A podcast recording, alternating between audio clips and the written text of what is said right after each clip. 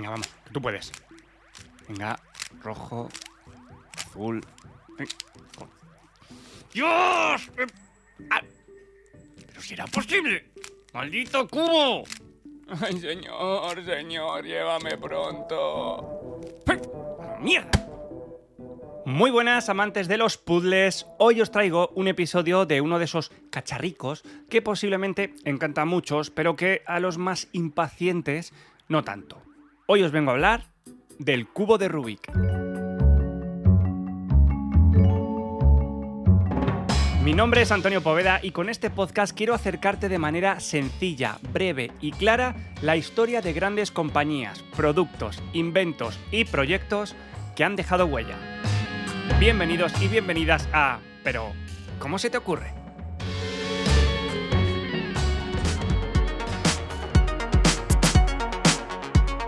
Era la primavera de 1974 cuando un joven arquitecto, diseñador y escultor llamado Ernő Rubik no paraba de darle vueltas a la cabeza buscando una forma un poquito más dinámica de enseñar el movimiento tridimensional a sus alumnos. Ernő Rubik nació en Budapest, Hungría, en 1944. Desde joven mostró un gran interés en la geometría, las matemáticas, el arte y la arquitectura, lo que le llevó a estudiar arquitectura en la Universidad de Tecnología y Economía de Budapest, donde se graduó en 1967. Su carrera profesional la comenzó trabajando como arquitecto y diseñador de interiores, pero también enseñaba diseño de juegos y rompecabezas en la Academia de Artes Aplicadas de Budapest.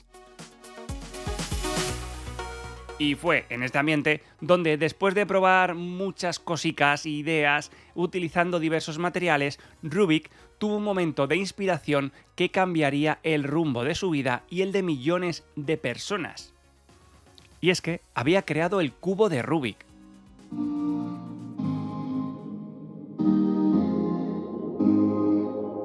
El primer prototipo lo construyó a mano utilizando bloques de madera y bandas elásticas, pero rápidamente se dio cuenta de que el rompecabezas tenía un gran potencial comercial. En 1977, el mismo año que nació mi hermana, Rubik obtuvo una patente para el cubo de Rubik y lo presentó en la Feria del Juguete de Nuremberg, en Alemania, donde llamó la atención de la compañía de juguetes Ideal Toy Corporation. La compañía compró los derechos del producto y lo lanzó en los Estados Unidos en 1980, donde se convirtió en un éxito inmediato y en un fenómeno mundial. Desde entonces, Rubik ha seguido diseñando juegos y rompecabezas y ha recibido numerosos premios por su trabajo en el campo de la educación y el entretenimiento. Y es que la gente en todas partes se volvía loca intentando resolverlo, y en poco tiempo comenzaron a organizarse competiciones para armar en el menor tiempo posible este carismático juguete, puzzle, cacharrico, como le quieras llamar. Pero bueno, por si alguien no lo conoce, vamos a hablar de cómo funciona. Su funcionamiento y uso es muy sencillo, como ya sabéis, y si no lo sabéis, pues os lo cuento. El cubo de Rubik consta de 26 cubos pequeños llamados cubis, organizados en una estructura de 3x3x3, con cada cara del cubo de un color diferente. El objetivo es girar las capas del cubo hasta que cada cara tenga un solo color. Su mecanismo interno permite que las capas giren de manera independiente sin desmontarse, gracias a un núcleo central en forma de cruz alrededor del cual se agrupan los cubis. Resolver el cubo de Rubik implica encontrar la secuencia correcta de movimientos para que cada cubi esté en su posición y orientación correctas, y lo que resulta es que en cada cara del cubo muestre un solo color. Esto requiere habilidades de resolución de problemas, lógica y, como he dicho antes, paciencia infinita. Pero es curioso que, aunque alcanzó una fama tremenda, lo cierto es que Ernő Rubik no tenía intenciones de crear un rompecabezas en un principio. Su objetivo era investigar el desafío estructural de cómo conseguir que los bloques se moviesen de forma independiente sin que el cubo se desmoronase.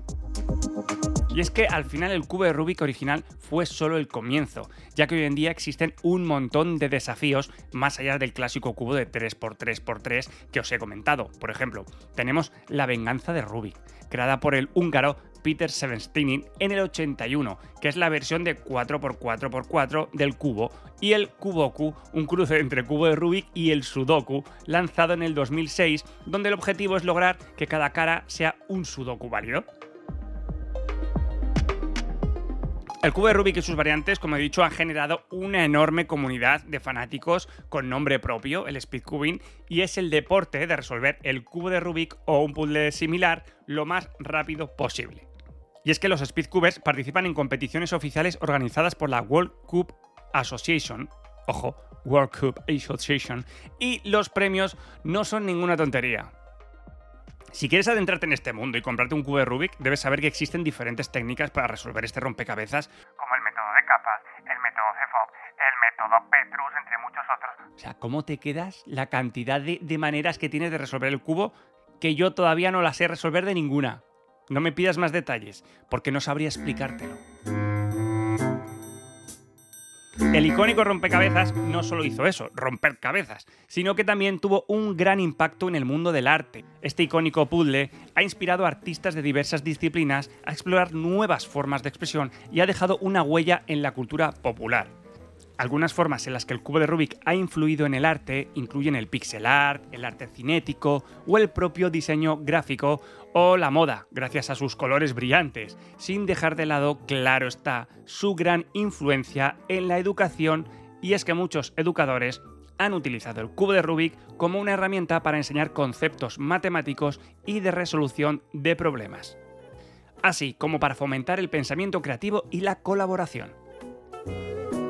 Se estima que se han vendido nada más y nada menos que 350 millones de unidades de cubos de Rubik en todo el mundo. Este número, sin embargo, no incluye las numerosas variantes y réplicas no oficiales del cubo que también se han vendido.